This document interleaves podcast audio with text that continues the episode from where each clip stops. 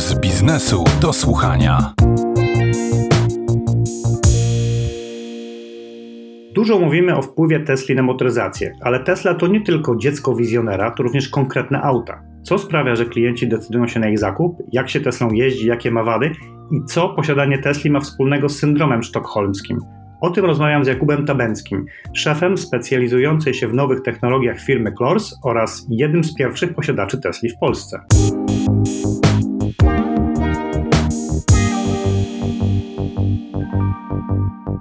To było tak, że no, to był weekend majowy 2015 roku i spędzałem czas z rodziną na działce. I oczywiście jak to z rodziną na działce, fajnie się ze szwagrami pointegrować, ale równie fajnie się zaszyć i poczytać internety. I wtedy właśnie dokładnie w ten weekend y, majowy gruchnęła wieść, że Elon Musk y, będzie Powerwall sprzedawał, czyli baterie do domów. No więc zacząłem sobie czytać o Ilonie Masku. Ja wcześniej coś tam już czytałem, ale jakoś nie zwracałem specjalnie uwagi. I w momencie, w którym Poczytałem, poczytałem. No, cały weekend spędziłem w zasadzie już przeczytałem wszystkie fora samochodów elektrycznych, które już wtedy były. Chyba do końca internetu doszedłem, jeżeli chodzi o Tesla w Polsce. No i okazało się, że w Poznaniu jest człowiek, znajomy moich znajomych, który ma w ogóle problem zerowego świata, dwie Tesla w garażu. Dlaczego dwie Tesla? Dlatego, że w 2015 roku, chyba w marcu czy kwietniu, wyszła Tesla z napędem na cztery koła. Wcześniej model S miał tylko napęd na tył. No, ponieważ człowieka było stać, to zmieniał półtora roczną Tesla Teslę z napędem na tył, na nową z napędem na cztery koła. Ja wiedziałem, że chcę mieć ten samochód i to była niedziela. We wtorek e, piłem z nim kawę i po raz pierwszy poprowadziłem Teslę, tą nową już. I wtedy już w ogóle wiedziałem, że chcę mieć ten samochód. Natomiast okazało się, że z przyczyn podatkowych on to kupił na siebie, ja chciałem kupić na firmę. No nie mogłem odkupić od niego tego samochodu. Ja powiedziałem, że chyba jest pierwszą i jedyną osobą w, w Polsce, która ma problem zerowego świata, czyli dwie Tesla w garażu. Mówi, nie, jeszcze jest taki gość w Warszawie, wiesz. I on też właśnie zmienia z napędem na cztery koła kupuje.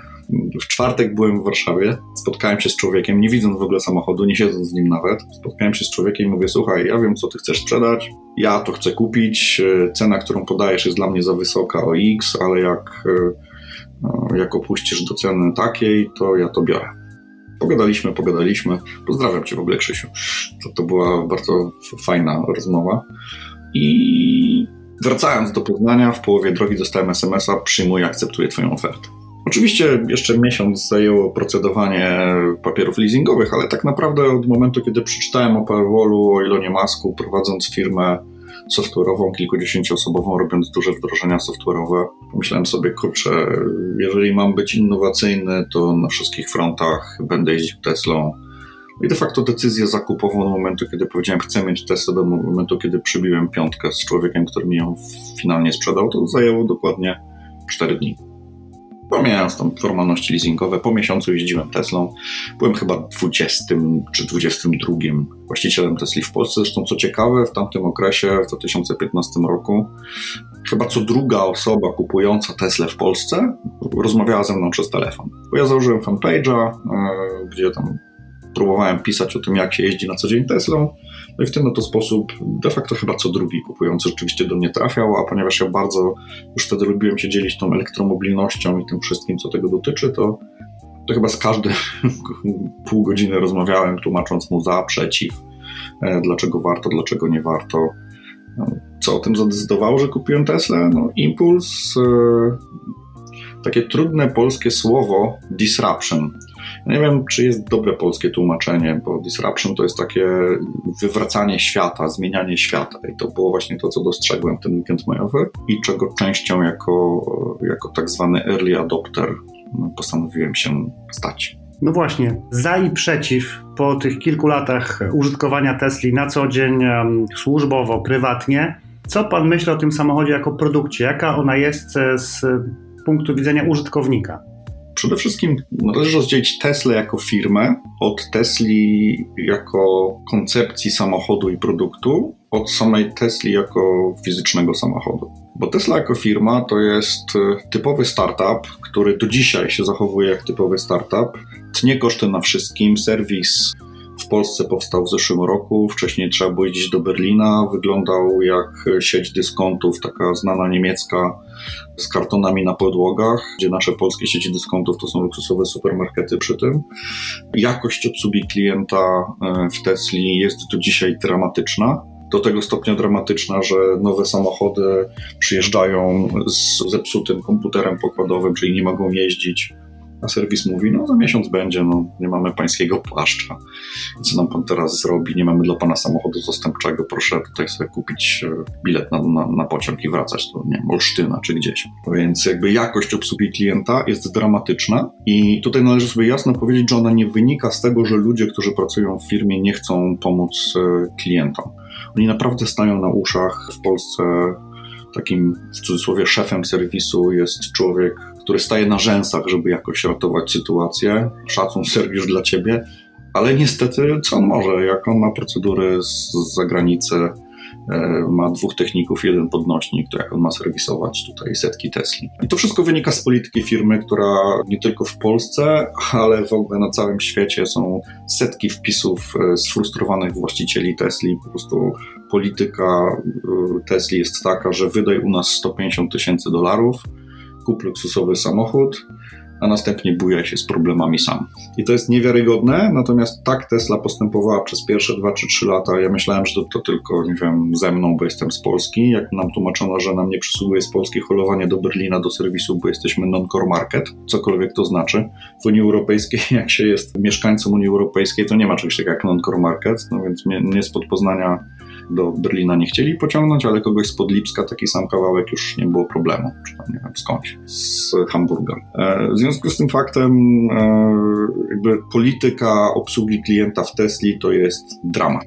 To jest po prostu dramat e, i to jasno sobie należy powiedzieć. Druga rzecz to są samochody jako samochody. Samochody jako samochody są z jednej strony już teraz coraz lepiej spasowane i coraz e, lepiej zrobione, chociaż pierwsze Tesla psuły się na potęgę. Ja w Berlinie byłem kilkanaście razy, ale to jest powiedzmy coś, co jako tak zwany early adopter postanowiłem wziąć na klatę. Ok, będę jeździł, będę serwisował, tak, to jest cena tego, że tutaj podbijamy świat.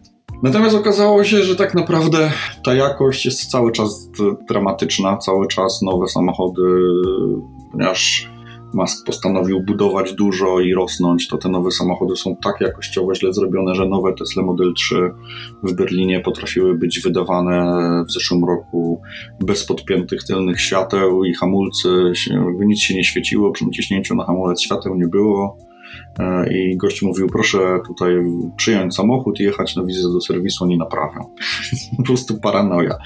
Tak, do tego stopnia, że lakier jest źle kładziony, że zdarzają się niepomalowane elementy. No cuda na wianku, jeżeli chodzi o jakość i to nie mówimy tylko o samochodach sprzed pięciu lat, ale też, e, też o tych nowych.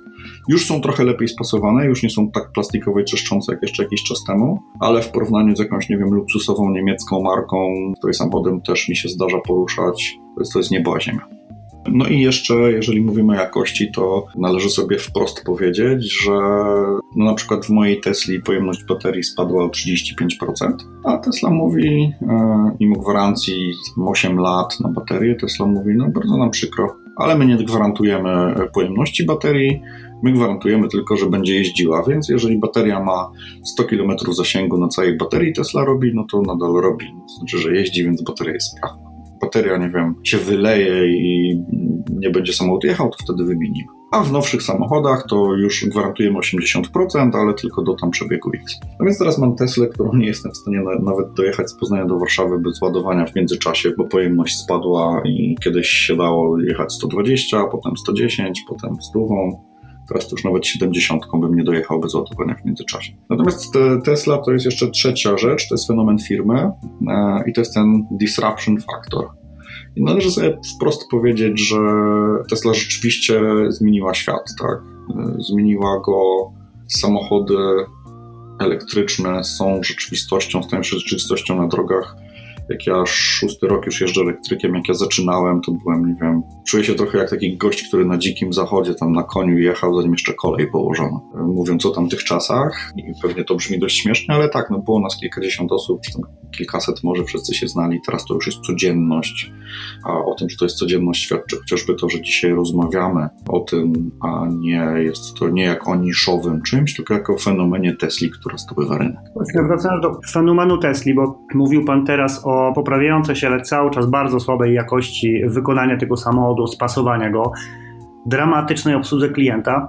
Rozumiem, że następnej Tesli nie będzie. No i tutaj jest ciekawie, bo dokładnie dzisiaj, tak jak rozmawiamy o, o, tym samochodzie. Dokładnie dzisiaj mój samochód jest odbierany z serwisu w Warszawie przez mojego współpracownika, który od trzech lat e, pomaga mi z różnymi rzeczami, które dotyczą elektromobilności.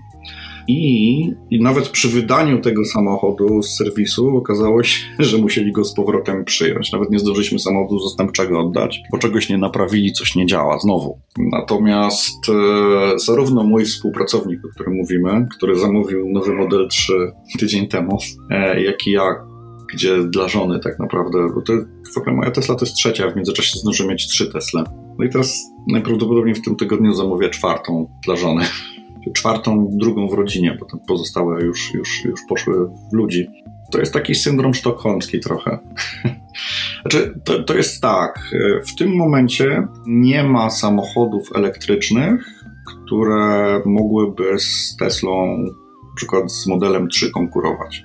Jeżeli chodzi o technologię, zasięgi, e, różne inne rzeczy. Więc jakby nie ma w tym momencie, mimo że te duże koncerny, nie wiem, Volkswagen coś pokazuje, inne koncerny pokazują, nie ma samochodu, który jest w stanie z Teslą w tym momencie konkurować, jeżeli chodzi o bycie rzeczywiście kompletnym i skończonym samochodem elektrycznym z siecią ładowania, e, z update'ami w nocy przez internet i z wieloma innymi rzeczami, które Tesla dała i, i nas do nich przyzwyczaiła. I dzisiaj odpowiedź brzmi tak, że tak, będzie najprawdopodobniej trzecia Tesla, ponieważ e-Golf, którym jeździ moja żona, no niestety jest samochodem miejskim, a czasami musimy wyskoczyć 150-200 km samochodem mojej żony i, i już e-Golf się nie do końca nadaje, więc będziemy go zmieniali na Tesla. Ale to w tym roku, bo za 2-3 lata myślę, że już troszeczkę przestanę być zakładnikiem syndrom sztokholmski ma w sobie zawartą tą część zakładniczą Tesli, bo rzeczywiście już e, koncerny motoryzacyjne coraz bardziej doganiają. Jeszcze dwa lata temu nie było w ogóle elektryków sensownych. Teraz mamy, nie wiem, Hyundai Kona i inne samochody, które mogą przejechać po 400-500, oczywiście deklarowanych, realnie 300-350, ale nadal już mogą pojechać w trasę i coś tam przeskoczyć, jakiś kawałek, a dookoła kombinatu w ogóle jeździć. E, natomiast e, rzeczywiście tych samochodów zacznie się robić coraz więcej w ciągu dwóch, trzech lat. Chyba w przyszłym roku albo za dwa lata najdalej ma być już normalnie elektryczna trójka BMW dostępna, więc y, to będzie ten moment, w którym, w którym ja przestanę być zakładnikiem Tesli. To też będzie ten moment, w którym, i powtarzam to od wielu lat, w którym zemści się na Tesli ta jakość obsługi klienta i produktu, bo ludzie, których stać na samochód za kilkaset tysięcy i są przyzwyczajeni do tego, że serwis ma skórzane fotele i dobrą kawę, jest dużo więcej niż early adopterów, którzy dają sobą wręcz pomiatać w serwisie i, i, i słyszeć, że nie będą holowali samochodu, bo jesteś z Polski. Więc to, to się Tesli zacznie kończyć. Natomiast jedno należy Tesli przyznać i oddać na sam koniec. Gdyby nie to, co Tesla i Musk zrobił 8 lat temu, to nie bylibyśmy dzisiaj tu, gdzie jesteśmy. Więc to całe disruption wydarzyło się tylko i wyłącznie dzięki nim ale ja mam takie poczucie, że zrobili swoją robotę i teraz już niech inni ciągną, którzy się na tym rzeczywiście dobrze znają. A Musk niech sobie lata w kosmos. To zrobił kilka dni temu, wożąc kogoś na ISS-a. Myślę, że to już jest jego hobby, więc niech się na nim skupi. Naszym gościem był Jakub Tawęcki, prezes firmy Klors. Dziękuję. Ja również dziękuję i polecam się, jeżeli ktoś by chciał porozmawiać o elektromobilności. Zapraszam na elektromobilność.pl